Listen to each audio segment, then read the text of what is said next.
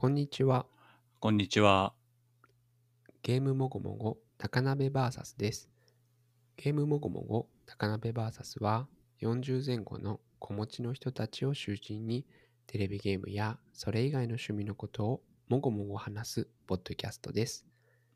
高鍋がホストで話し相手が毎回変わります。今日お送りするのは陽介と高鍋です。それでは今週の近況は私からお伝えします。はい。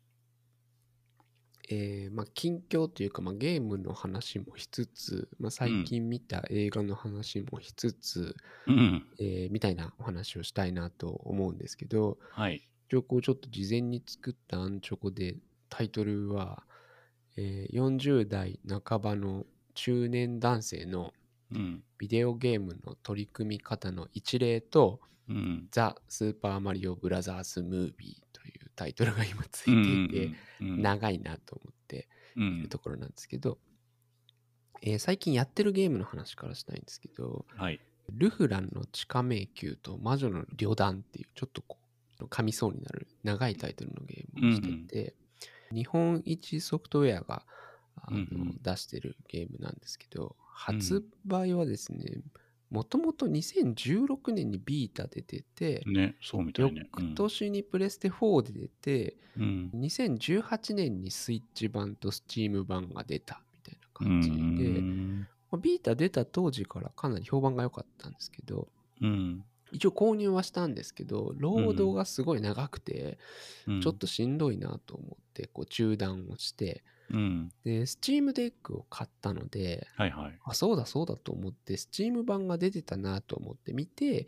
セールの時に結構安い値段で買い直したっていう感じです、でゲーム自体はダンジョン RPG で、世界中とかウィザードリーとかなんかああいう感じですで今プレイ時間は35時間ぐらいで、前の収録でルーさんがクリアしないとちょっとってなんか自分の中の縛りがゲーム語ではあるんだみたいな話をしましたけど、なんか僕はあんまりクリアしたゲームの話したことないかなとか思いながら、確かにななんかキャラクターのレベル結構日本一ソフトウェアはリセットして転生して再強化みたいなことをよく仕組みの中に組み込むんですけど、今各キャラのレベルが1回目のレベル70ぐらいみたいな感じの進行度ですね。だいたい中盤よりちょい進んだかなぐらいだと思います。で、可愛らしい絵柄なんですけど、各所でこうなんかエログロみたいな世界観っていうか、ダークファンタジーみたいなことを言われていて、なんかこう魔女と百鬼兵っていうゲームもあるんですけど、ちょっと残酷でダークファンタジーな紙芝居的な演出があるみたいな話だったりして、具体的なエピソードで言うと、一番最初にちょっとこう女の子と羊のキャラクターとその主人公クラスの魔女みたいなのが出てくるんですけど、羊が出てきてその女の子が羊だみたいなんでこうキャッキャしてると、その主人公クラスの魔女が井戸の深さを確かめるために井戸に向かって蹴ってその羊を落としてみたりとかする。なんでだよで、あとはなんか敵モンスターとか、技名がですね、なんかこうちょっとこうセクシャルな形をしていたりみたいな、なんかちょっとあからさまなやつとか、ちょっと気持ち悪い感じのデザインだったりするんですね。でプレイヤーはなんかこう誰も人間が入ることができない井戸的なところを探索する、本っていう設定で、なんかこう魂が入った本みたいな感じで、でそれがユニットであるなんかこう人形を引き連れて、潜るっていう、なんかそういうゲームなんです。あ、人間じゃないってこと？そうなんです。で、人形劇みたいなものが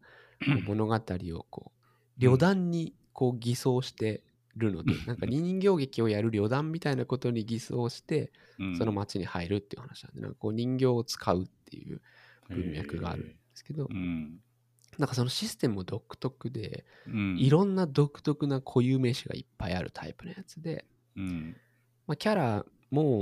枠自体を花分っていうんですけど、そこに7体の人形を入れられるんです。で前衛的なところに3体まで、うんうん、サポーター的なところに4体まで入れられるので、7535とかのキャラクターが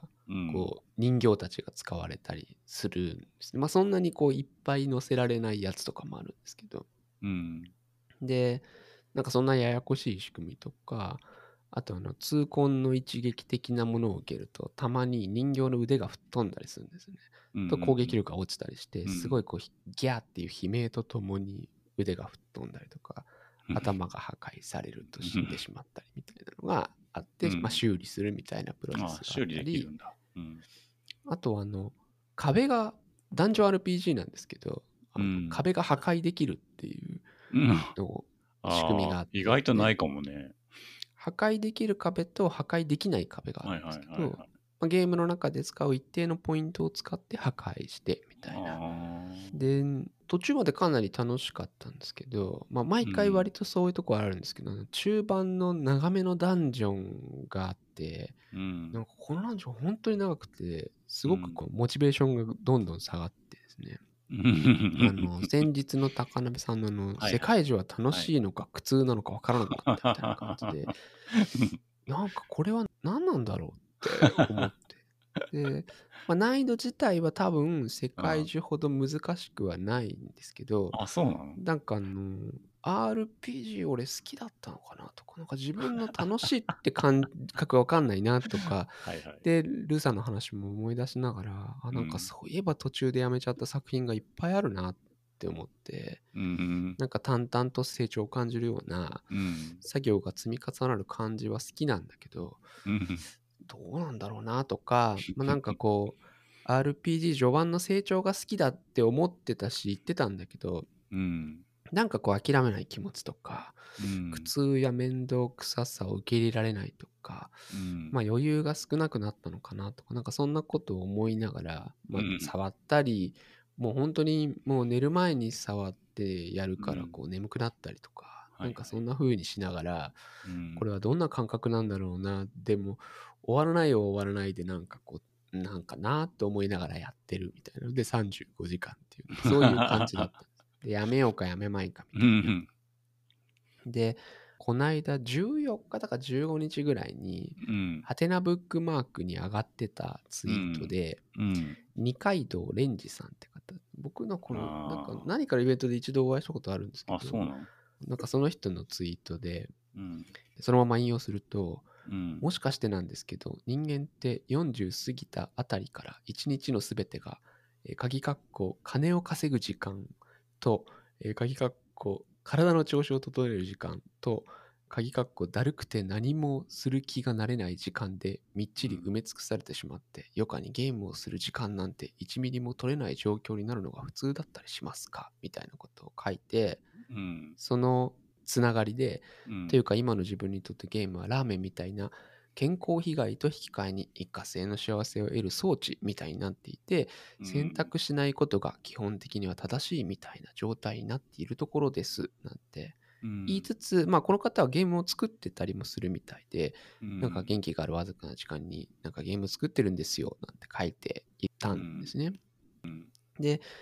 まあ100共感できるかっていうとなんかそうでもないところもあるんですけど、まあなんとなくこう感覚としては分かるなみたいなことも感じて、そうか、なんかそういう余裕がないとかっていうことが、その調子を整える時間とかダラダラする時間みたいなことになってしまってるのかなって思ったりして、ふと奥さんを見ると、もうピクミン4をキャーキャー言いながら遊んでるんですね。キャーキャー言いながら遊んでるの？そうなんです。もうなんかピクミンが死ぬのがかわいそうだっつって、でも死んじゃうみたいなこと。なんか大変素敵で美しいし、もうカウントダウンが始まりそうなまだ動けそうな時間でもそろそろ危ないっつって、いや隊列にいれば大丈夫だよって言っても、いや何があるか分からないからって言って、基地のところで待機して、はいはい、待機してる時間ちょっとスマホを見たりとかするんですよ。あれ別にやめられるのにね。そうなんです。一日の探索をやめるってできるのにね。なんかそういうことは特にまあしないわけなんですよね。で、僕は彼女のなんかそういう姿勢もなんか素敵だなと思って。ただなんかああいう楽しみ方はちょっとできないのかなと思ったりして。なんでだよ。そんなにこうゲームの中にこう入り込めないこともあるんじゃないかなとか、なんかこういろんなこう角度からなんかいろんなことを思ってたんですね。でそんな中でですね、遅ればせながら昨日スーパーマリオブラザーズムービーをですね見てきたんですね。でまあ、4月に公開されて、5月6日の収録第144回で、ルーさんと高野さんの感想をお話しされてて、それ僕ももう一度なんか改めて聞かせてもらったんですけど、普段僕ほとんど映画見ないし、映画館にも行かないんですね。ドラマも見ないもんね。はい、ドラマも基本的にはちょっと刺激が強いんで見ないんですけど、今回なんか奥さんに連れられて行って、なんかこう奥さんがなんかまあ最近あんた元気もないしみたいな、なんか映画見せてあげたいなと思ってみたいなことを言ってすごいな見せてくれたんです、はいはい、マリオなんか楽しそうよみたいな、ゲーム好きなんでしょみたいな、はい、で感想としてはめちゃくちゃよくって、なんか割と2人はまあまあ良かったかなみたいな感じだったんですけど、ね、僕なんか自然と涙が溢れるぐらい良かった。そんなであらすじはまあなんか重なっちゃうんですけど、マリオとルイージがブルックリンで配管工をして、まあ、なんか独立したんですけど、なんかその自分より体の大きな能力もありそうなやつに、お前ら誰も何もできないって言われざるだろうみたいなことを言って、もう最初の仕事で失敗する話とか、僕はなんか物語に慣れてないからこう見てられないんですよ。ああやら失敗しちゃうなみたいな感じで、まあなんか大体こう物語ってそうやって始まるんだと思うんですけど、でこうそんな中大きなトラブルがさらに起きた時になんか活躍してやろうって思った時に異世界に転生させられて、まあクッパにさらわれたルイージを救おうとするっていう、まあなんかそういう物語で、まあそうね、でまあ夏休みの鑑賞っていうかね、今ちょうど夏休み時期なので、なんか子供たちがいる映画なんていうのもかなり久しぶりで、ワークパーとかファイヤーフラワーだみたいなことをそう言うよね。言うんですよね、子供たちが。わかるわかる。でなんかなんていうんですか、リアルキノピオだみたいな感じで、なんかキノピオが喋ってるみたいなのとか、あとはなんかスーパーマリオブラザーズワンダーって今度新作がありますけど、ワンダーね、なんかあれのなんかこう PV で出てきた花が吹き出しで言うみたいな感じっていうか、観客がいるみたいな、まあ観客なんですけど、なんかその感じとか、あとまあ本当にこう小ネタがいっぱい詰め込まれてる感じとかもすごい楽しくって、2D アクションっぽい画角とか、ピザ屋がパンチアウトとか、パルテナの鏡遊んでたとか、アンティークショップにレッキングクルーのハンマーがあるとか、その一方でこう物語の解像度っていうかは、クッパが自分たちの味方に呼びかけるときに、クリボーノコノコっつってその他っつってトゲ像がゴロッとなんかこうあれみたいな感じになるみたいな、なんかこうまあ我々はわかるけど子供トゲ像はあんまわかんねえだろうなみたいな、なんか子供の解像度に合わせてるような感じがしてすごい良かったなと思ったり、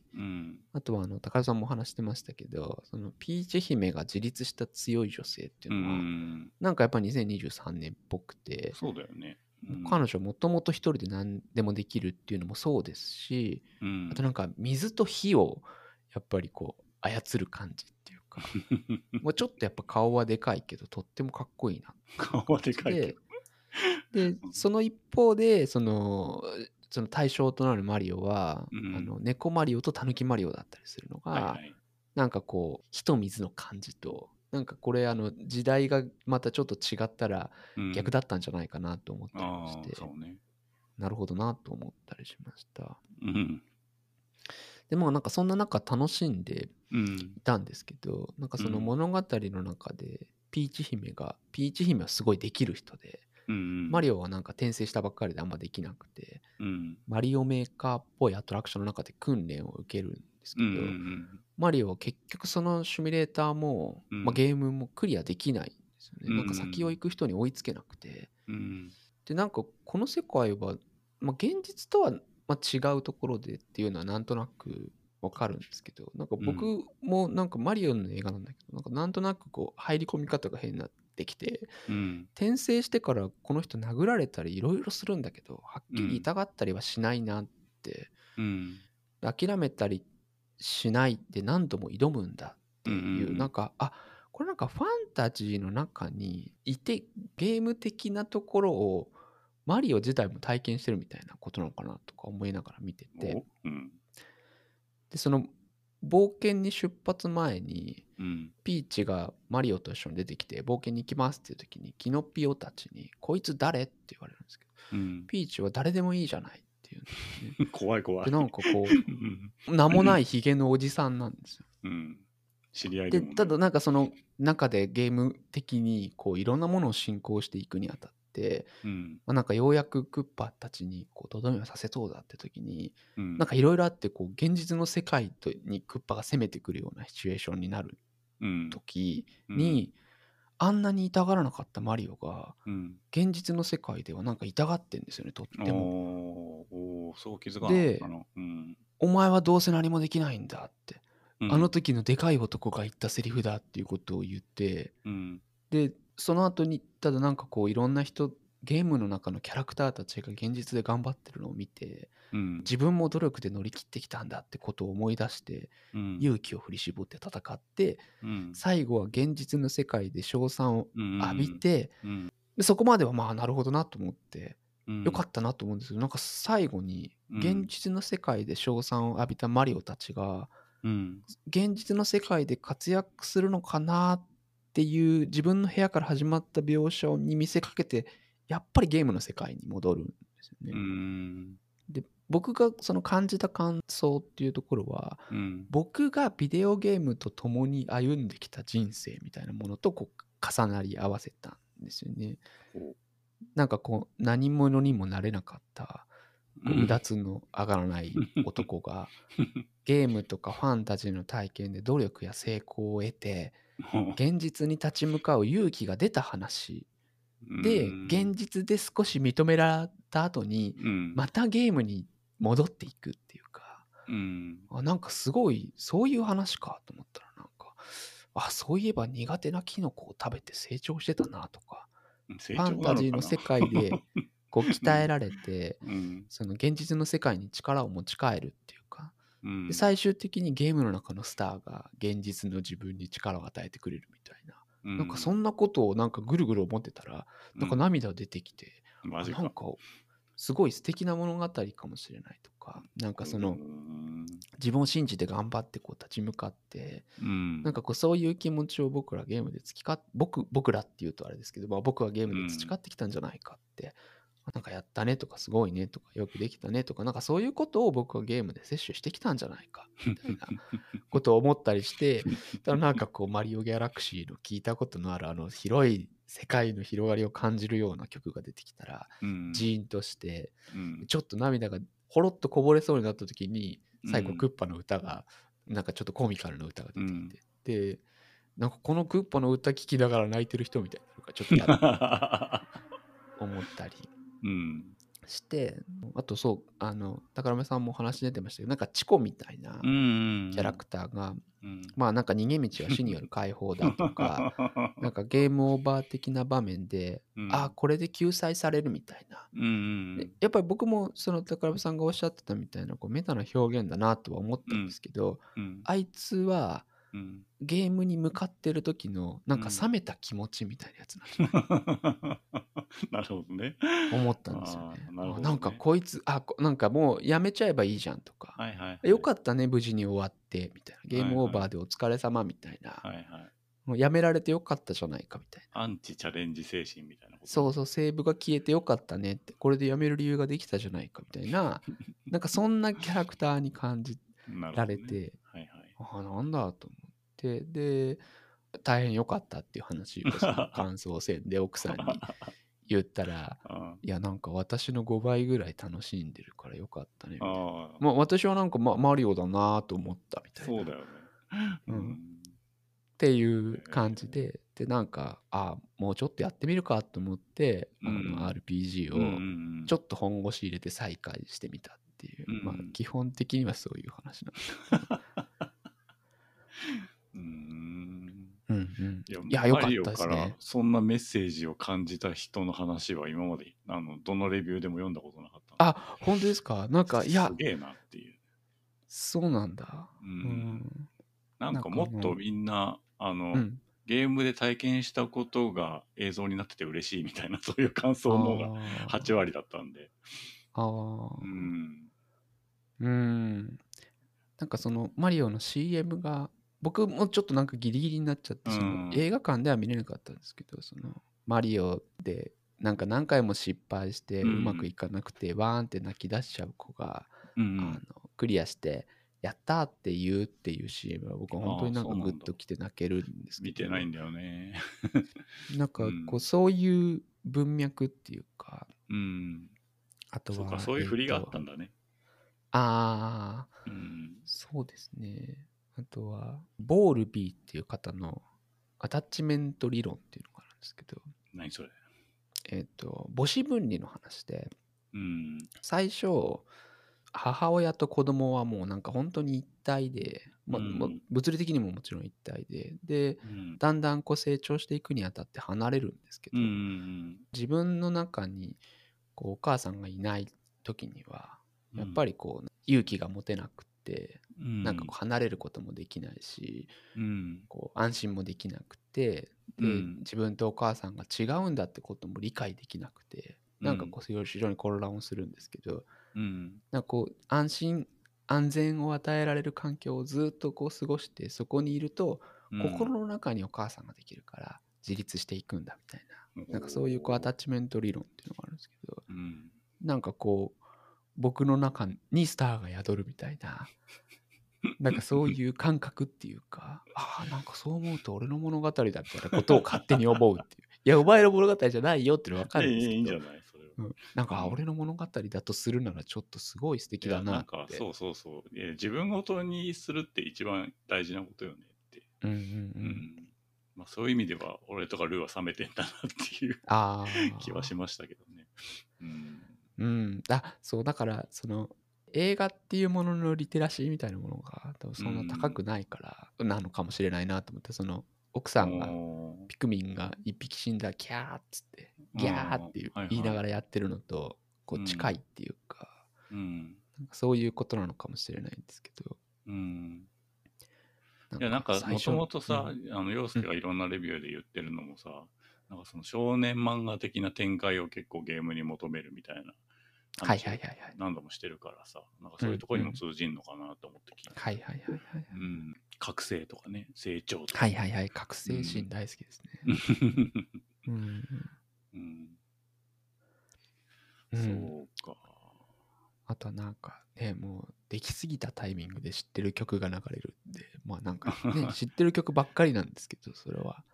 当然そうなんですけど、アレンジバージョンみたいなこと、あとなんか80年代夏メロみたいなのも何曲か入って、それ分かんないでしょ今の子って思ってそうよかったんですよね、すごく満足して続編もありそうなね、なんか最後そうですね、おまけ映像みたいなのありましたけどね。そうか、そんなに刺さるんだったら宮本茂もしてやったりって感じでしょうね。いや、なんかそんな風に見えたっていうだけなのかもしれないんですけどね、その現実の世界のは痛みを感じるんだけど、でもその感じ方はすごいなと思った。そういう風に見てなかった。その異世界で、異世界は異世界のルールで、こっちの世界はこっちの世界で、っていう、なんか向こうに行って帰ってくる話とは思ってなかったから、なるほどなって思ったね。なんかこう僕はレゴムービー見たことないんですけど、高野さんがレゴムービーの方の監督だっていうか、レゴとは何かとか、まあレゴっていう文化はみたいなこととか、まあなんかレゴが持つ意味っていうか、組み立てられるとか作り上げるみたいなこととかをなんかこう文脈に入れてらっしゃったっていうことなんで、やっぱりこうビデオゲームっていうものが私たちに何を供給してくれるのかみたいなことはなんかとってもあるんだろうなと思うし、いや、レゴムービーもぜひ見てほしいな。まあレゴにどれくらい思い入れあるか知らんけど、確かに同じ構造だと思うね。だから一過性の幸せを得る装置なんだみたいな、なんかそういうことがなんかあんまりしっくりこなかったのかなと思ったりましてああ一過性、ああ最初のそのツイートの話、ね、あそうそうそう、ツイートバズってたツイートは、まあ、何がしっくりこないのかよく分かんなかったんですけど、いやそうね、別にゲームなくても生きていけるからね。うんうんうん、うん、ゲーム全くしない人も結構いるしね、世の中ね。はいはい、まあ、何を求めるかだよな、うん、俺は別になんかゲームに対して成長とか覚醒とか特に一番には置いてないし、はいはいはい、うん、何が楽しくてやってんだろうなって気も時々しますけど、うんうんうん、なんか生活の中の過小分時間、うん、でやるものっていうものではない気が してるかな、なんかそういうさっきのその健康を維持してる時間とあとなんだっけお金を稼いでる時間と、そうそうお金を稼ぐ、うん、あとはなんかだるくて何もできない何もできない時間に並ぶジャンルではないと思うけどね、うんうんうんうん、うんだって家事も入ってないしその中に、はいはいはいはいはい、うん、ラーメンなのかな、よくわかんないけどね、うんそうなんですよね。必要枠みたいなこと？その人が言ってるのは、うん、なんかこう分かる分かるって言ってる人たちも結構いて、ああそうか、まあなんか全然分かんないではないけどなとか、と思って、単純に時間がないとかっていうのとちょっと違うような。俺がよく例えで言ってるのは、うん、なんかケーキとか花束に近いかなと思ってて。はいはいはいはい別にケーキも花束もなくて生きられるけど、うん、あったら生活が華やぐじゃんっていう、うんうんうん、だから必要悪じゃなくて必要善みたいな感じ、はいはいはいはいはい、はい、そうそうなんかそっちの方が、うんうん、しっくりくるんですよね、うん、だ何かの代わりじゃないじゃんだって花束もケーキも別に、うんうん、何かと引き換えのものでもないし、うんうん、かなーって思うけどね、うんうんそうですね。その最初のロールプレイングの話は、うん、結局どうなんのそのエログロなの？あ、そうですね。なんかおそらくですけど、うん、なんか他のレビューとかをちょっと斜めにうっかり目に入ったりしたんですけど、うん、この主人公の窓が相当にひどい目に遭うみたいでとか、まあねさっき腕が飛ぶとか言ってたし。うんなんかまあ潜るって話も含めて漫画で言うとさ、はいはい、メイドインアビスとかとちょっと似てるのかなと思って、はいはいはいはい、なんかロリっぽい絵で、はいうんうん、ちょっとエロも入ってて、はいはいはいはい、だけどそこ生理的にちょっと信じられないぐらいひどいことが起きるみたいな、うん、あそうですねなんかそういうのに近いような気がしますなんかこうそういうのを予感させるような振りとかみたいなのとか、なんかその学生、魔女の学生の時には随分とこう迫害されてたみたいだとかっていうこう想起が入ったりとか、と思ったり、なんかこうあとなんかこう男性に触られるとこう王気が出てきて応答したりとかするんですよね。まあその魔女が、なんかなんだいろいろこう。ね、そう PTSD 的な反応なのかなとか、なんかそういうのがこう重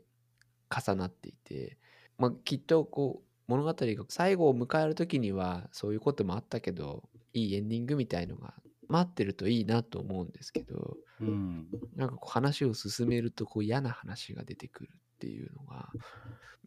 と思う。なんか苦しい話をした後に嫌な話出てきてってなったりして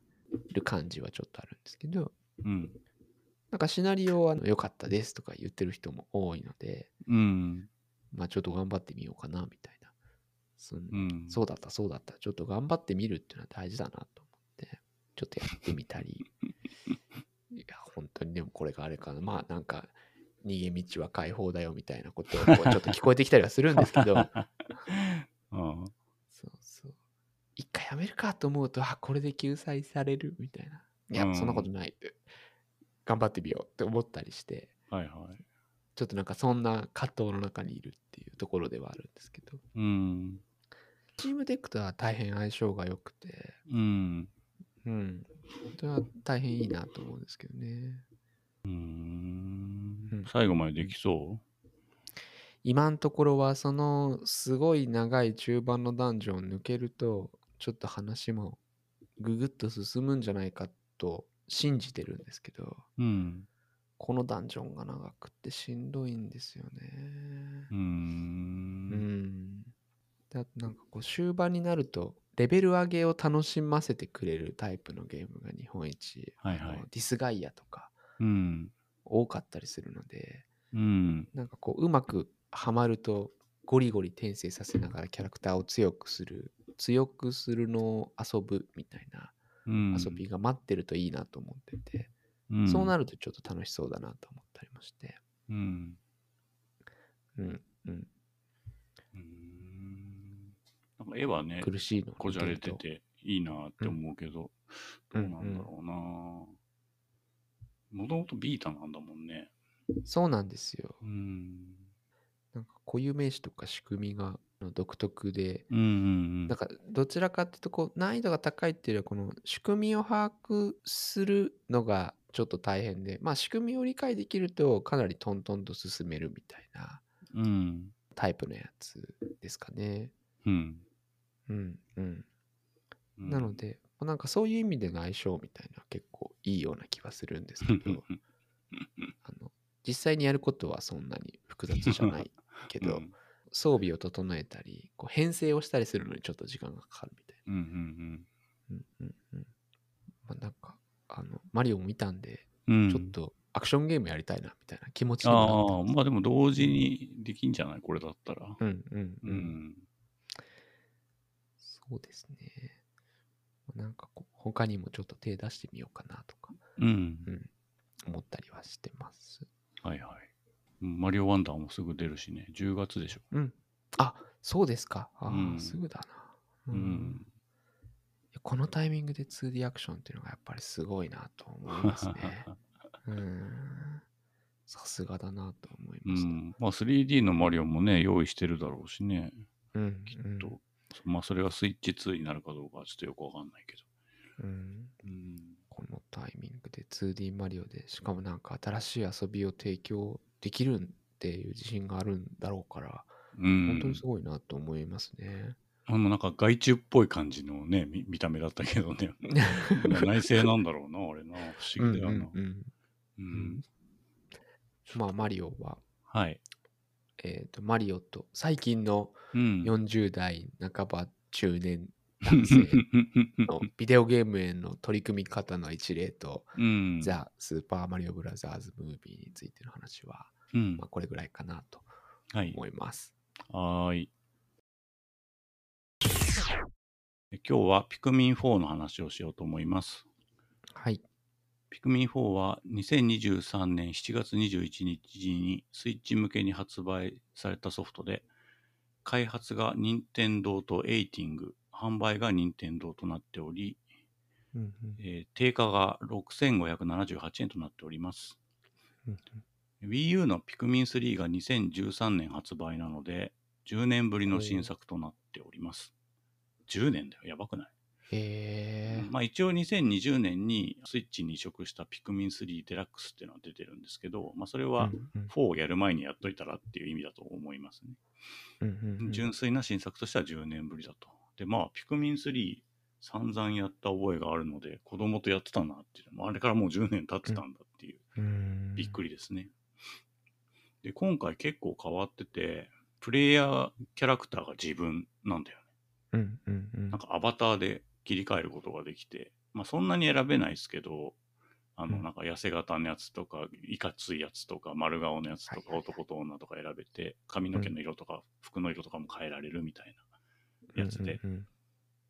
うん、で1作目2作目に出てきたオリマーっていうマリオをひっくり返した名前の、うんうん、スマブラに出てくる宇宙飛行士がまた行方不明になってそれを探しに行くっていう話なんですけど、はいはいうん、今までその3作 AI アクションパズルとか、まあ、リアルタイムストラテジー的だったのが、うんうん、結構アクション RPG っぽく進化したなと思ってまして、ほうほうまあ、具体的にはカメラの位置が低くなってなんか三人称っぽくなったんだよね。より地表に近いところから見てるっていうか、前は俯瞰画面で全体を把握しやすいような形になってたと思うんですけど、うんうんうん、カメラが割と後ろに来たっていう感じで、うんうん、で、まあ、遭難する惑星がいつもこう地球っぽい惑星の誰かの庭っぽい感じっていうのが舞台だったのが、うんうん、今回はついに誰かの部屋の中みたいな舞台まで登場して、はいはいはい、おついに来たトイストーリーとかちびロボみたいな感じって思ったら、うんうん、まあ、人間はさすがに出てこなかったっていうやつなんですけど、はいはい、まあ、それでもなんかその生活感があるなんかリビングみたいなとことか台所みたいなとこ探索したりとかしてね、うんうん、なかなか衝撃的でしたね。でピクミンも種類が増えて、まあ、今までもね岩ピクミンとかなんか羽ピクミンとかいましたけど、うんうん、それにさらに加えて氷ピクミンっていうのが出てきて、はいはい、で光ピクミンっていうのが出てきて、うんうんうん、氷ピクミンがねなんかすげえ使い勝手が良くて、うん、今まで水辺って水ピクミンしか活躍できなかったじゃないですか、うんはいはい、だけど氷ピクミン水の中に入れるんだけど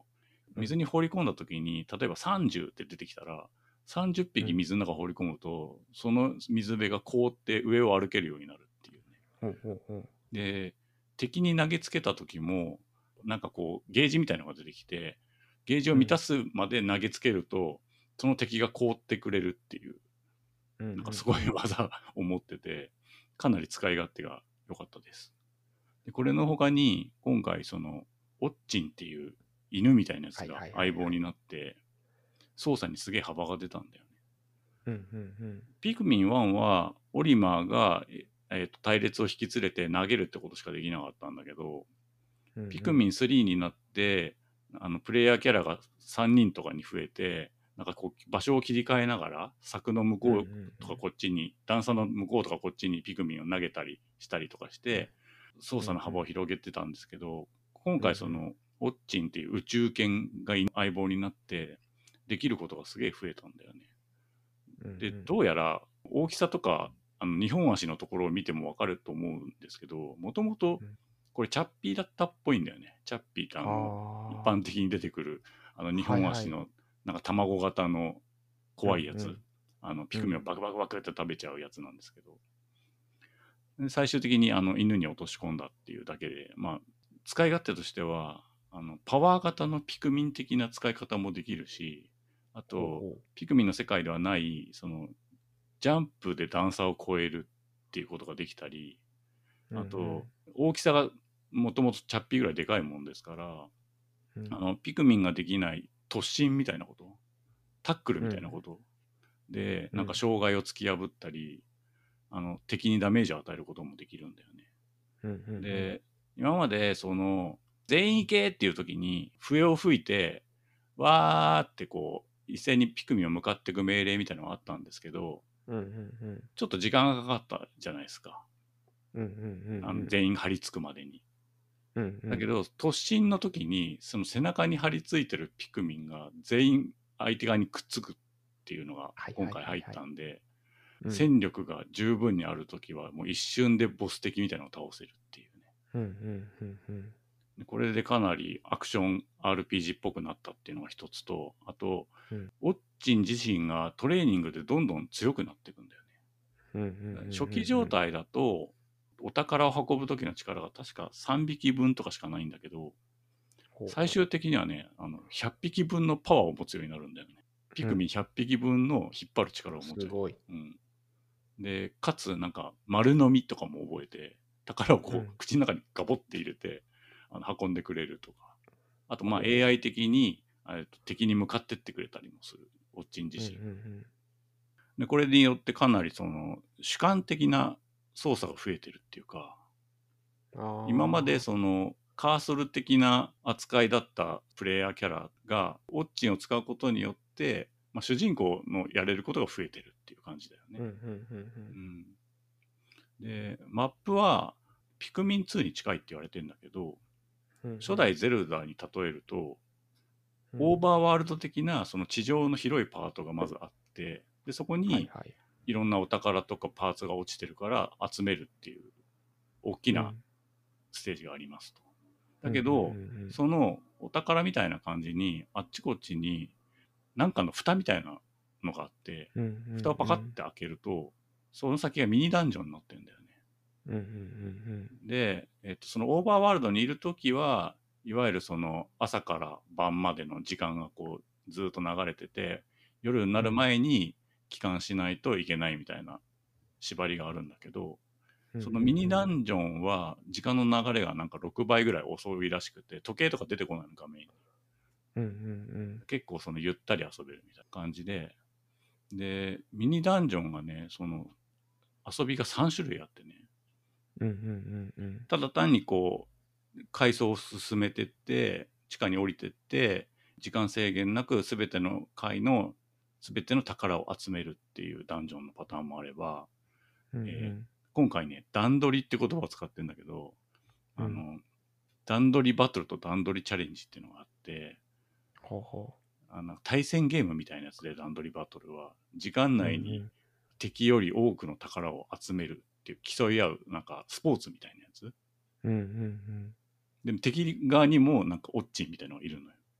ほうほう、だからなんかお互いにこうオッチンで邪魔し合ったりとかしてやったりとか、あと、うんうん、段取りチャレンジっていうのはその2つの中間みたいな感じで、うんうん、制限時間が5分とか例えばあるんだけどその時間内に全ての宝を集めるみたいな、うんうん、集められなかったら、やり直しみたいなやつ、うん、でこれの他になんか夜の探索っていうのが今回できて、でさっき言ったその新しいピクミンの光ピクミンっていうのが活躍するんだけど、うんうんうん、夜はさ本来さ敵が凶暴化するから探索しちゃいかんっていう設定だったじゃん、うんうん、だけどなんかね急にタワーディフェンスやらされるんだよねはいはい、はい、なんか光塚っていう変な光った小山みたいなのがあってそこにいろんなチャッピーとかが襲ってくるから、うん、光ピクミンで迎撃しなさいみたいなやつ、うん、で光ピクミンはなんかどうやらピクミンじゃないっぽいんですけど、っていうのはなんかお化けみたいな形してんの、足もなくて宙に浮いてて、うんうん、でなんかねスタンドみたいな感じなんだよね、はいはいはい、なんか他のピクミンはこう行けって言ったら敵にへばりついて食われたりとかして死んだり集めたりとかするんだけど、なんかね、うんうん、地上に落ちてるコンペイトみたいのがいっぱいばらまかれてんの、なんかそのコンペイトに向かって光ピクミン投げるとなんかどんどん数が増えてくるのね、うんうん、で夜から朝になるまでの時間その光塚っていうのを守りきれたらなんか薬をもらえるみたいなお話なんですけど、うんうんうん、なんで薬がもらえるかっていうとオリマを探す旅に出てるんだけどオリマ以外にねすげえたくさんの人が遭難してることが途中でわかるんだよね、うんうんうん、もう総勢何十人っていうぐらい、うん、でそのうちの半分ぐらいの人がただ遭難してるだけじゃなくてなんか葉っぱ人っていう人に変えられてて、はは頭がみんながそのガラスのさヘルメットみたいのしてるんだけど、うん、なんかピクミンたちに悪さされたのかなんか知らんけど頭がねモサモサの葉っぱになっちゃってる。で、そいつらがそのさっきの、段取りバトルとか段取りチャレンジの敵の人なんだよね。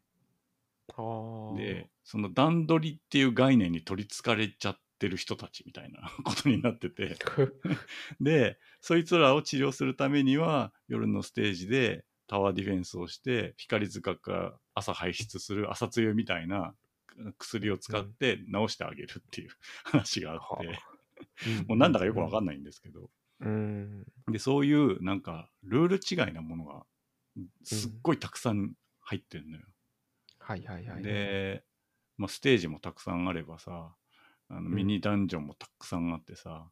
うん、で全部やんなきゃいけないわけじゃないのその、うんうんうん、オリマを助けたとこまででなんか第一部完みたいな感じで、うんうん、エンドロールが一回流れるんだよね、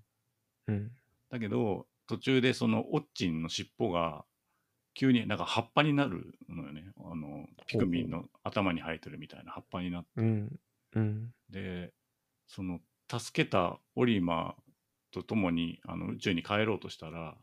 そのオッチンが苦しみだしてほうほうほう。なんかどうやら地球から離れられないらしいみたいなことになって、うんうん、で治すためにはどうしたらいいかみたいなことで残りの旅を続ける第2部が始まるんですけど、うんうんうんうん、まあそのなんつうのかな、段取りバトルとか段取りチャレンジとか夜の探索がなんか、うん、あまりにそのゲームの都合っぽいところがいっぱいあって、うんうん、なんて言えばいいの？だから今までその落ちてるものを拾いに行ったり、その拾いに行くのを邪魔する敵と戦ってやっつけるみたいなお話だったじゃん。はいはいはい。だけどなんかバトルしようぜみたいに言われるとさ、なんか趣旨がよくわかんないっていうかさ。そうですね。はいはいはい。でなんか朝露を取るために今までのルールと違うピクミンを使ってタワーディフェンスしろとか言われても、確かにそれはピクミンの遊びの一種ではあるかもしれないけど、なんで、うん、みたいなのがあってさ、うんうんうん、急にルールが違うからなんかね、うんうん、ただピクミン投げて敵をやっつけるだけじゃなくて、なんつったかなんとかバーストみたいな技があって、ホッチンから降りた状態で X ボタンを長押しすると引き連れてる光ピクミンのエネルギーを集めてフラッシュみたいなのができるの、ボムみたいなことに、うんうん、それを使わないと結構中盤からクリアできなくなってくんだけどさ、うんうん、何その今までにないルールそれと思ってボムみたいなやつ、うん、それだんだんなんかしんどくなってきちゃってさ、あ、お腹いっぱいっていうのもあるし、うん、わかるよ、その今までと違う遊びをしましょうっていうのはすごいわかるんだけど、うんうんうん、なんかね今までのピクミンって結構透かしてたと思うんだよね、割と。だけど、うんうんうん、なんかねインターフェースとか演出とかも結構今回説明過剰な感じになってて、あ、うん、あ、なんか結構違うぞって思ったんだよね、うんうんうんうん、で前にそのブレスオブザワールドとかティアーズオブザキングダムの話をしたときに、任天堂がついにそのコンパクトなゲームを作るのをやめて、うん、質でも量でも両方取ってくんだっていうふうに思ったって話をしたと思うんですけど、うんうんうん、ピクミン4もまさにそんな感じで、もうてんこ盛りすぎんのよねあ、やれること全部入れときましたみたいな感じで、でかつつじつまが合わないこととかはもうゲームの都合なんでみたいなことで、割とズバッと切り捨ててて、まあ、例えば、オーバーワールド的なところに降りたときは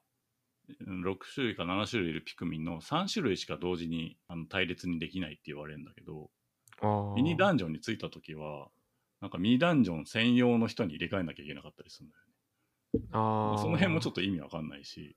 うんうんうん、あと時間がね、時間の観念みたいなのが変わるっていうのもよくわかんないし、うんうんうん、なんて言えばいいんだろう、なんか全部入れたからいいってことではないよって言いたいんですけど、はいはいはいはい、はい、でなんかさっきそのウィキを調べてたら、ディレクターの方はもうピクミンだけずっと作ってるっぽくて、ピクミン1の時にプログラマーだった人が3からディレクターをやってるっぽくて、へー、うん、でなんかねピクミン3できた後にピクミン4も割ともう完成してるみたいなことを宮本茂が言ったらしいんだけど、うんうんうん、結局10年かかってんだけど、うん、俺はその10年ずっと作ってたわけじゃないだろうって思ってたんだけど、なんか一級見る限りね、うん、ずっと作ってたっぽいんだよねおーそうなんだ、うん、なんかすげえなって思うし、まあピクミン3までの流れのまま拡張していくことは難しかったんだろうなっていうのも思うけど、うんうんうん、ちょっとやりすぎみたいなのも同時に思うし、うん、さっきねその陽介の奥さんがピクミンが死んじゃって、うん、かわいそうみたいなことを言ってて、うんうん、で俺は3まではすげえそれがあったんだけど、うんうんうん、4はねあ死んじゃったって言うとね、画面に、うん、あピクミンが死んでしまったって出てきて、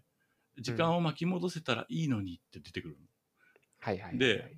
ポーズボタンを押すとうん、時間を巻き戻すっていうメニューがあって、そこを選ぶと、うん、なんかね1分前に戻す、2分前に戻すみたいなのがね、バーって並んでて、うんうんうん、マックのタイムマシンみたいに。はいはいはい。で、本当に戻せんの。はい。今5色死んだから、1分前に戻そうみたいなのができんの。うんうんうん。いや、それできた方がいいよ、もちろん。できた方がいいけど、うん、もう、死んでかわいそうとかいう情感はないなっていうさ、俺的にはね。うん。うん。なんか、ティアーズ・オブ・ザ・キングダムの時もさ、もう便利すぎて、うん、もうなんか よくわからないみたいなさ、うん、これ勇者かどうかよくわかんないみたいなさ、なんかそういう感覚にすごい近いっていうか、うんうんうん、サービス精神旺盛なのかもしれないけど、本当にそれいいのかなみたいなさ、うん、本質的にいいのかなみたいなさ、はいはいはい、うん、思っちゃって。とはいえ、うん、この夏休み、今回10日間あったんですけど、まあ、とっくにその第1部をクリアしてた残りの第2部をもう舐めるように やってたんですけど、やればやるほどなんかこう愛着とはなんか違う感じになってくるなっていうか、あ、うん、その、まあ、オッチンがどんどん育ってくっていうのもあるし、 なんていうの、その RPG っぽいっていうのは、うん、今までそのピクミンの切り替えと投げるタイミングだけで何とかしてたところを、うんうん、割とその努力と関係ないところで、要するにレベルみたいなものがあるものだから、うん、はいはいはい、どんどん便利になっていくものだから、うん、オッチがすげえ強くなったりとかね、うん、するもんだから、なんかもうそういうものでもないじゃんみたいな、かっこつけてる部分がもうないっていうか、あ、うん、ドラクエだったら誰でも最後までクリアできるじゃんみたいな、うんうんうん、そういう感覚にだいぶ近くなってて、うん、まあ、とはいえその第2部の最後のところはうん、最後の凶悪ダンジョンみたいなのが、ミニダンジョンみたいなのが出てきて、でそこは、うんうんうん、何十回も続くボスラッシュ戦みたいになってくるの。はあ。でそれもさ、まあ、すごい意地悪でさ、うん、すぐ全滅しちゃうみたいな、うん、ピクミン。油断するとすぐ全滅しちゃうみたいな。だけど、うん、全滅した回からまたやり直せるし、あるいはその時間を巻き戻すシステムも生きてるから、うんうん、全然大丈夫っちゃ大丈夫なんだけど、うん、なんつうの、そのよりピクミンが道具っぽくなっちゃうっていうか、はいはいはいはい、うん、まあ、ピクミンは確かにそういうボスを工夫して倒すっていう側面はあるけど、うん、まあ、死んだら巻き戻しゃいいしみたいなさ、うん、なってくから、なんかね、まあ、オッチン可愛いみたいな話も聞きますけど、うん、俺はそんなに今回グッとは来なかったし、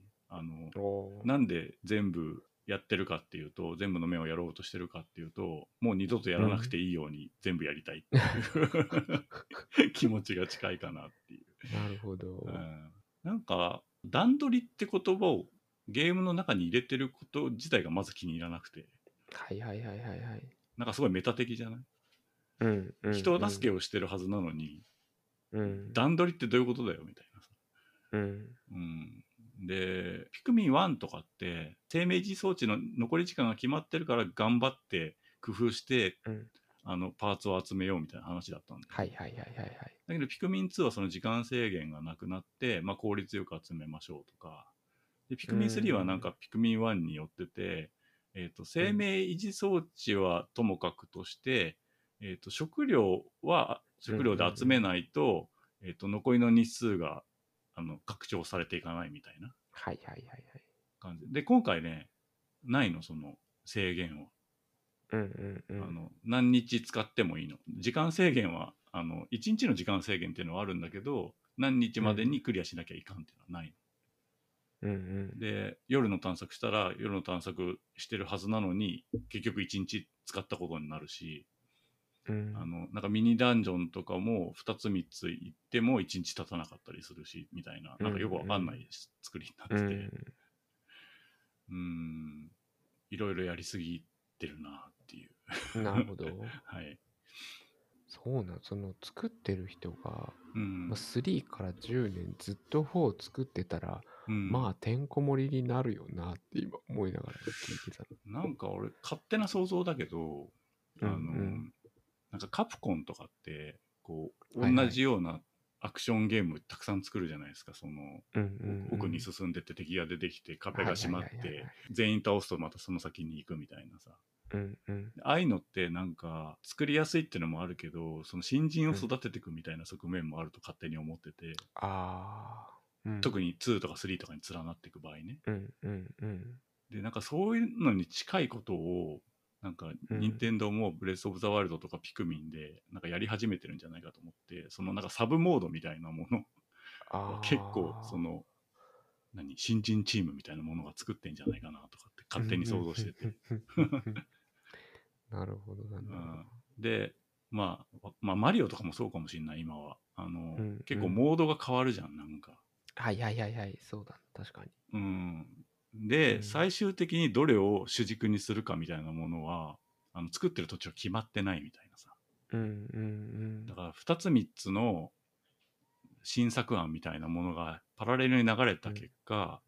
どれもいけるねみたいな感じでだから例えば今回で言ったらミニダンジョンの方が実はメインなのかもしれないけど、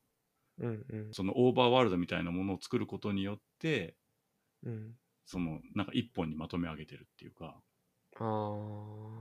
ゼルダの1ってもともとそうなのよ。なんかもともとダンジョンしかなかったらしいんだけど、最終的にその地上面みたいなものを作って、8つのダンジョンを巡る旅みたいにパッケージしてるんだよ、で、ゼルダの1はそんなことないけど、例えば時のオカリナだったら結構そのダンジョンごとにルールが違ったりするじゃない。でそれを8つにパッケージするっていうのもあるけど、ピクミンとかはそのモードがそれに相当するんじゃないかなと思ってて、その普通のミニダンジョンだったり、段取りバトルだったり、段取りチャレンジだったり、夜の探索だったりするのが、初めから、そういう風に今のパッケージになると想定されて作ってない感じがする。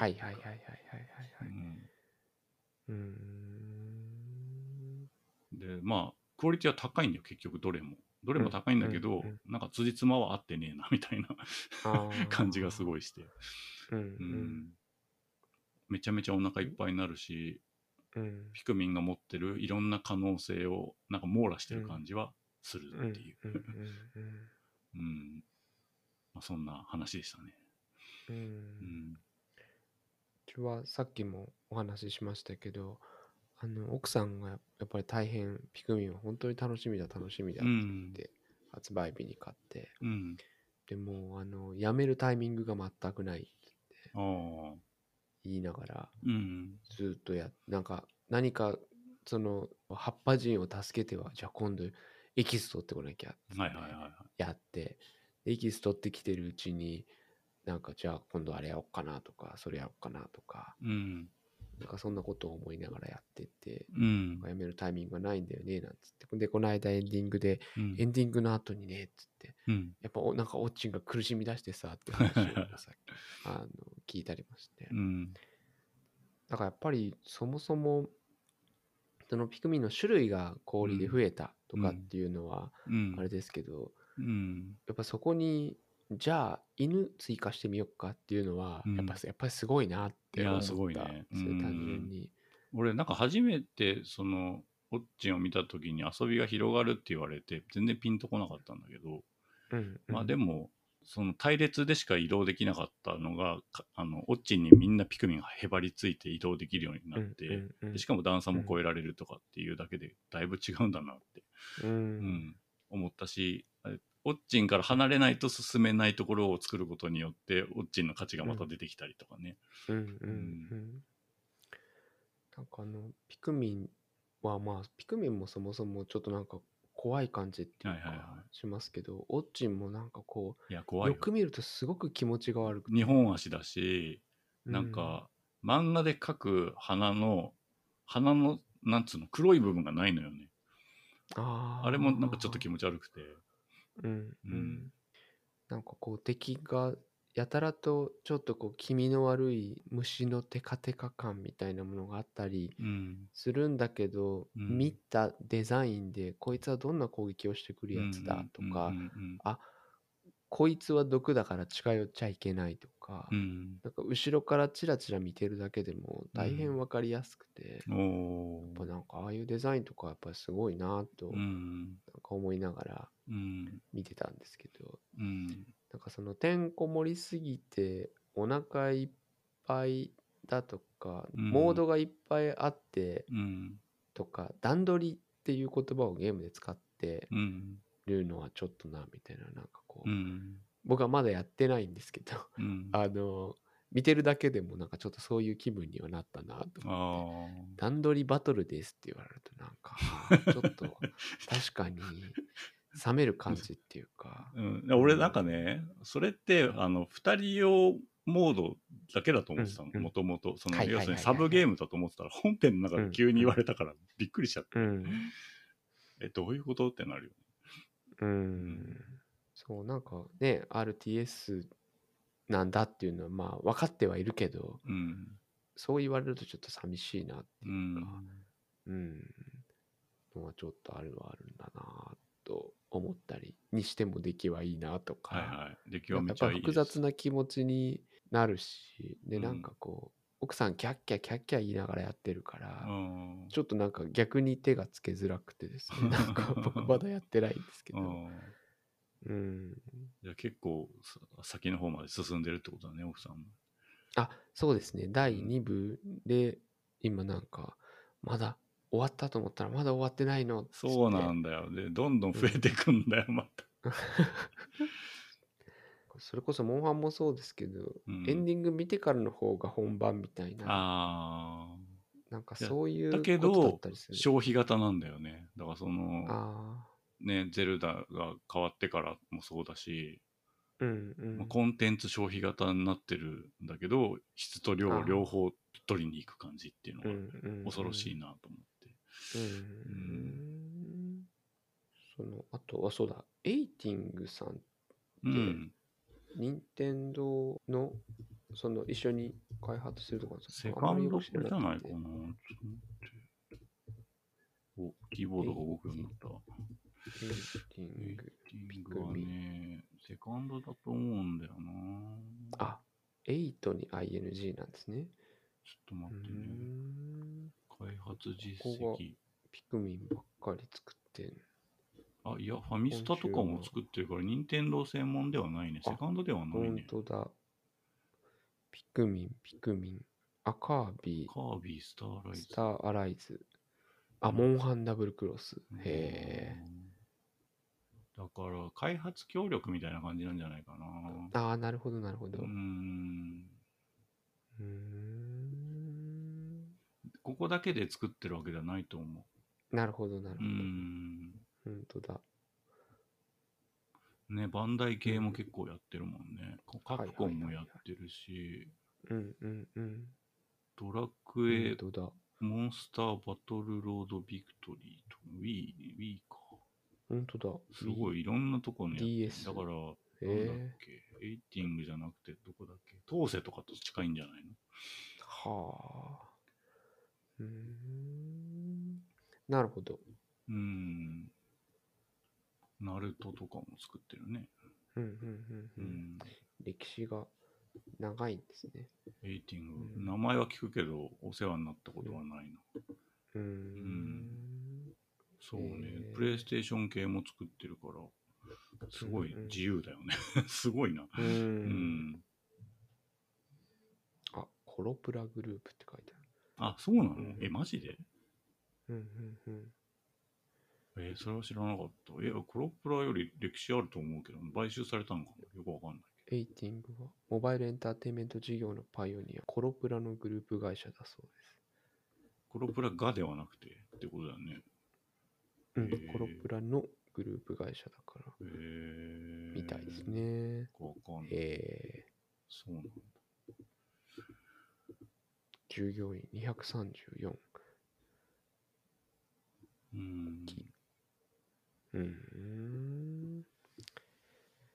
なるほど。うん。あ、でも93年設立って書いてあるから、そんなめちゃめちゃ歴史あるわけでもないね。確かに。コンパイルのスタッフの一部が移籍したって書いてある。ああ、パイルってぷよぷよだよね。違った。はいはいはいはい。ぷよぷよでもセガから出てるよね。よくわかんないね。ああ、そのあたりわかんないな。また話は戻りますけど、そのピクミンの透かしてる感じとか、なんか突き放された感じとかが、やっぱりこうなくなっていくのは、なんかまあ難しさとか、なんか気づいたら全滅して、もうどうにもならないみたいなのとか、まああれも味わい深かったですけど、なんか確かにその今の時代っぽくはないっていうか、なんかそう思うと、インディーっぽいっていうか、ニセンドはそういうの作んないよな、もうって。ああ、もうね、そういう意味ね。そう、だから悪い意味で砕けたんだろうなっていう。そうなんよね。ね、後ろから見てて、段取りってね、そういう難しいことは分かんない子もいるだろうけどみたいなの言ってるセリフとかを後ろで見てて、ああ、なるほどと。そういうコラがそうだな、一生懸命遊ぶんだもんなって思ったりして、なるほどな。なんか宮本茂的にはピクミン3までよりもっと売れるポテンシャルを持ってるはずだと、その結果がこれらしいんだけど、そういうことなのかな、わかんないなっていう。まあね、ハードが今までで一番売れてるから分母としてはね、まあ、チャンスはもちろんあるし、ゼルダがね、今までで一番売れたみたいな話もあるから、まあ今後任天堂はこういう道を突き進んでいくのかっていうのも思いつつ、ちょっと寂しくもありみたいな感じですかね。例えば俺、赤黄色青のピクミンでいうと青ピクミンが好きで、青ピクミンがなんで好きかっていうと、への字の口があるからなんですけど、あの口に見える部分は、設定上実はエラっていうね、そういうのも含めておっかなくて怖えっていう。目がどこも見てない感じのあ、そうそうそうそう、感情があるのかな。素晴らしいですよね。だそのさ、もともとその100匹を連れて歩いてそいつをぶん投げるんだけど、ぶん投げたのが、無情にもむしゃむしゃむしゃって食べられたり踏んづけられたりして、ひゃーって死んだりするじゃない、それってさ、その感情を乗せるためにやってることだと思うんだよね、だけどそれがなんか便利にしていく過程の中でどんどん駒に戻っていくっていうかさ、その寂しさだよね、そのピクミン4のなんか俺がしっくりこなかったところっていうのは、難しいですね、それは本当に。なんか将棋とかももともとそうだと思うんだよね。だからその王将みたいなものがあって、飛車とか角とかがいてっていうのは、要するにキャラクター付けだからさ、なんかそこに感情みたいなものを乗せたくてそうしてるんだと思うんだけど、よりその便利に先鋭化していく過程の中で駒に戻っていくっていうのはなんか不思議な感じだよなっていう、だからあれかもね、その RPG に近くなったって言い方したけど、実際のところはファイヤーエンブレムとかに近くなってるっていうか、あれももともと死んだら戻せないっていうところが、感情が乗るところだったのに、その便利にしていく過程の中で死ななくなりましたとか、死んでも戻せるようになりましたとかなってきたじゃん。でその代わり、そのムービー演出みたいなのがどんどん増えていくみたいな、バランス取ろうとしてると思うんだけど、なるほど。ゲームとしてのその都合の良さみたいなものを取っていくと、どんどん感情がそがれていくっていうか、で今度はそういう意味ではどちらかというと、こうたくさんの隊員がいて、隊員たちにこう個性があってキャラクターがあったりとか、まあ、一応そういう感じではいたけどね、そのなんかロビーみたいなところに助けた人たちと、助けに行くチームの人たちがいて、うん、それぞれメニュー代わりに役割を割り当てられてるんだけど、はいはいはいはい。で、なんか、頑張ったねとかっつって、なんかちょっとご褒美もらえたりとかするんだけどさ。うんうんうん。なんかあれもあんま、どうなんだろうって、うんうん、そういう意味ではなんかピクミン5とかは結構作りづらくなってるかもしれないなとは思った、うんうんうん、そのピクミン3以上のポテンシャルみたいなものはすごい発揮したんだけど、うん、どうするんだろうね今後ね、まあ、ゼルダも今後どうするんだろうねって思ってますけど、質と量を両方取った結果、はいはいはい、なんか最初のコンセプトからは少し外れていくみたいなこと、うん、そうですね。なるほどな。うん。なんかこう発達していく過程で個性とか思い入れみたいなものがこう削ぎ落とされていくっていう話では、最近になっても子供はディスコードでつなぎながら TRPG を受験生なのになと思うんですけど、まあ、やったりとかしてて、でなんかこう彼がそのゲームマスターっていうんですか、としてなんかこうシナリオを何個かやったりとかもしてるらしいんですけど、そのゲームの中で起きたイベントが1年前にあって、それはなんかそのゲームにとっては大事なイベントだから、そのグループチャットみたいな中で1年前の何時にはこんなことがありましたねみたいなことを言ったり、キャラクターの誕生日、誰かのロールプレイするキャラクターの誕生日を祝ったりするんだみたいなことをしてて、あと全然関係ないようですけど、この間3COINSに行ったら、本人不在の誕生会みたいなコンセプトの飾りがいっぱいあって、何なんだろうなと思ったら、自分の推しを祝うみたいな、推しの誕生日を祝うみたいな用のアイテムが置いてたんですよね。どういうもの？ケーキと一緒に写真を立てるのに使うとか、なんかお祝いみたいなのセットみたいなのがあって、まあ、アイドルなのかキャラクターなのか分かんないですけど、そのキャラをめでるみたいな文化の中で、その思い入れを込めてやったりとか、なんかそのロールプレイの中で誕生日を祝ったりとか、あとそういえばピクミンブルームで、一人一人奥さんはピクミンにこう名前つけてやってマジかよやってて、なんかこうどこで出会ったピクミン、はいはいはい、その日に会ったこととかの名前をつけて、すごい、中華街行ったピクとかつけてるんですよね。そうするとなんかこう大変思い入れができるみたいで、わかる。今度一周して新しいピクミンは一匹ずつ名前つけられたりしたら、ちょっとあいつがとかなるのかなとか、なんかいろいろなこう考え方っていうかね、もうあるんだろうなと思うんですけど、どこに思い入れをどうやって乗せるかみたいなのは、そのまあ、なんか僕も前半ビデオゲームっていうものに結構思い入れがあったんだなと思ったりはしましたけど、ゲーム一個一個のウェイトっていうのはなんかちょっと前より軽くなってるのかなみたいなことも連想したりして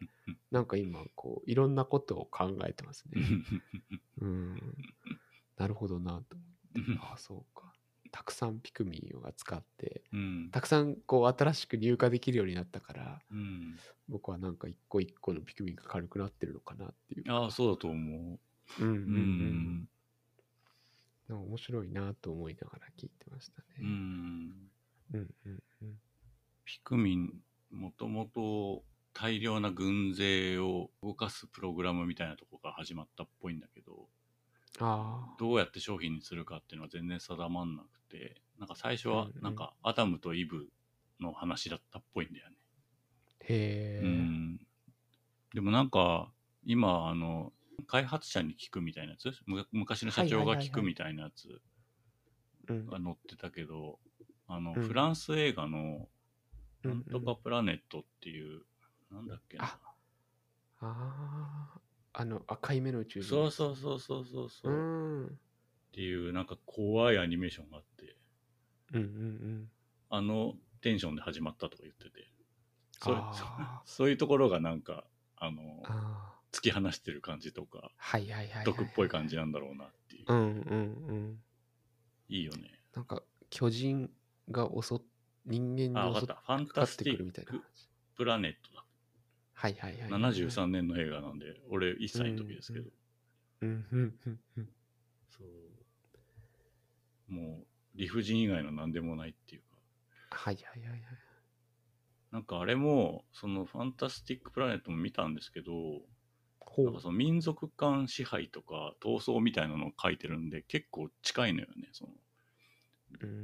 ピクミンもさ、他者をこうジェノサイドしてる感じあるじゃないですか。はいはいはいはいはい、はい、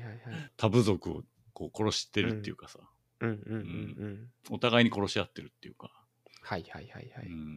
ん、巨人みたいなのが何か踏んづけたりみたいなあった気がする。うんうん、で目もあの感情がないこうボール紙に描いたみたいな目でね。うん、いやなんでそれ出してきたんだよっていうのありますけど、ゲーム作るときに、うん。でなんかそういうよくわかんない世界観とかもありつつ、なんかどうやって商品にまとめていくかっていう段階で急に宮本茂がアクションパズルにしたらええんちゃうみたいなところで急にまとまったっていう伝説が、はあ、うん、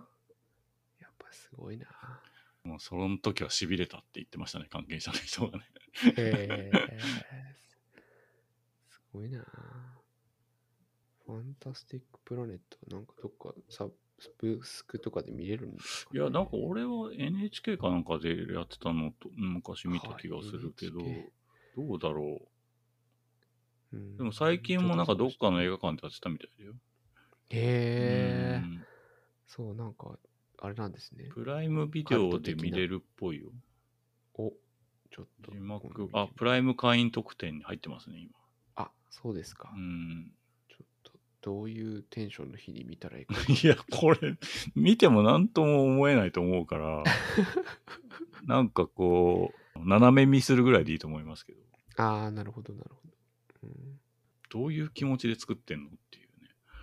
ああ。こういうのがなんかね、そのピクミンの透かしてる感じみたいなのにちょっとつながってると思うんですけど。うんうんうんうん、まあね、今後そういう任天堂オリジナルのフランチャイズがみんなその質素量の方向で行くのかと思うと、うんうんうん、恐ろしいなっていう。うん。うんでそれを基準に今の子供たちが5000円なり1万円なりの価値を測るんだと思うと、うん、もう弱小ゲーム会社であるところの僕たちなんてもうどうしようもないなっていう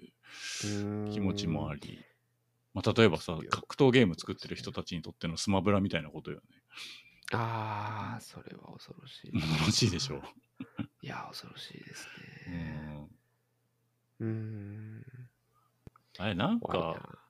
ちょっとうろ覚えだけど今年のゲーム業界の売り上げの8割が任天堂になったんじゃなかったっけ。へえー、すごい。うん。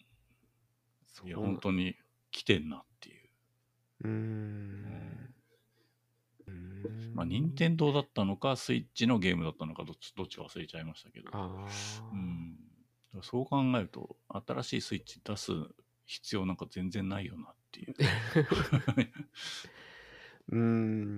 そうですね。ゲームボーイが何個か介護官したみたいに、うん、介護官をつけていく感じになるのかしらとか。まあそうしてるもさ、例えば 3DS もさ途中からニュー 3DS とかになってバージョン上がったけど、はいはいはいはい、専用ソフトはもう数えるほどしか出てないじゃん、うんはいはいはいはい。それだと意味ないもんね。うん、うん、そうですね。うん、あれはある種次世代機だったと思うんだけど、うんうん、うん、もううまくできなかったよね。乗り継ぎができてないってことだもんね。うん。なんかそういうニーズはあんまないのかな。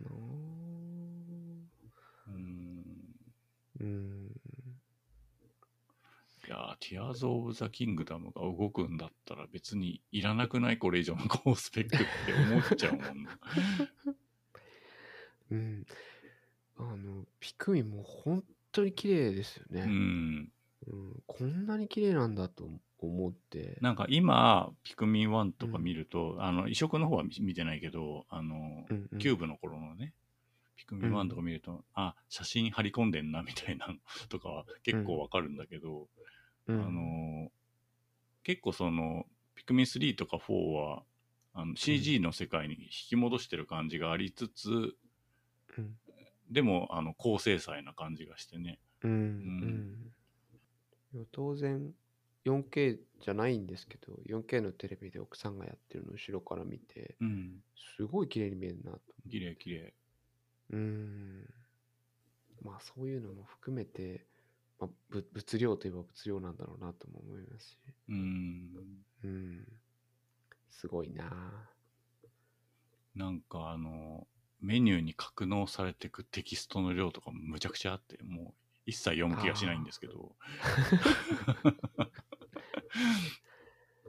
うん、そういうとこももっと透かしてたじゃんみたいなさちらっとしか見てないですけどお宝の名前は毎回いいですね、はいはい、あれいいね、うんうん、なんか宇宙人視点なんだよね。うんうんうん、うん、やっぱりいいなと思います、うん、名前考える会議楽しそうだなと思会議してんのかなわかんないけどあ会議しないんですかねわかんないけどなんか名前考える会議なんかちょっとこう概念か、うん、こうすごいこうキャッキャ言いながらやるのか、はいはい、あんまりそんなでもね割と温かい空気でやってるんじゃないかなっていう感じが、うんなんか伝わってきてゲームのやつもいっぱい出てきてさ、うん、ウェイブバードとか出てきてさ、うん、なんかすごい名前だったなウェイブバードのそのバードの部分取ってなんとかの鳥みたいな名前がついてた気がする。うん、あと、うん、なんだっけファミコンミニのカセットとかアドバンスのさ出てきたり、うんうんうん、あと、まあ、ジョイコンも出てきたりしましたしうんうんうんメイウーバードいいですね、うん、そうですねまあなんかちょっといろいろ一段落したらやってみたいなとは思ってるので、うん、まあその最初のエンディングまではやりたいですね。そうねだから、うん、そのオリマー助けるまでは全体のボリュームの4割ぐらいしか消費しなくていけちゃうのでだからその食い散らかして終わるっていうのが一番贅沢で楽しいのかも。はいはいはいはいはい。例えばゼルダも全部やろうとすると苦行だけど、うん、うん、好きなものだけ食べて食べ散らかして終わるっていうのが一番贅沢っていうか。うん、はいはいはいはいはい、はい、だってその人にしかできない体験に逆になるからね。うんうん。そうなんだな。実っていうか。だから例えば夜のステージも。ただクリアするだけだったら2回ぐらいしかやらなくていいはずなんだよね。はいはいはい、はいうん。全然面白くないからそういう意味でそんなにゲームをゴリゴリやってこなかった奥さんには多分ちょうどいいんだろうなと思って。いやでも奥さんはその先まで進んでるんでしょその要するにこうメダルのそれを上げたりとかはしないで、あ、はいはいはいはい、クリアしたっつって、あ、それでいいと思うし、エキスがもらえてよかったっていう感じ、はいはいはい、難しかったなとか、あいつ怖かったな。どうなんそれ夜も楽しんでる？夜もなんかわーわー言いながらフラッシュバーストのやり方を忘れちゃうみたいで時々やんないで、あそうだあれ使うんだ。そう降りなきゃできないんだよ。オッチンから降りないとできないし。そうそうなんか2つ同時に守んなきゃいけない時もあって、うん、片方オッチンに任せとくみたいなのとか、うんはいはいはい、あとなんか敵が来たら勝手に爆発する爆弾を置いとくとか、あいやなんかそういうことピクミンって思うじゃん確かに、うん、それがピクミンかって言われると確かに、うんうん、急に駒っぽくなるじゃんっていうはいはいはいはい、うんうんいやわかるよ、まあ、その可能性の一つとしてはね、うんうんうん、っていう話なんですわっていうティアーズ・オブ・ザ・キングダムのね、うん、それって勇者ですかって高見さんがおっしゃったね、うん、連想しますね、うんうん、でも選べる一つの要素って考えるとね、うんうん、だいぶいいと思いますけどね、うん、はいはいはいはい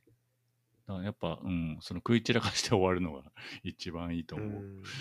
そうなんだなうんうん、タスクになっちゃうとね、うん、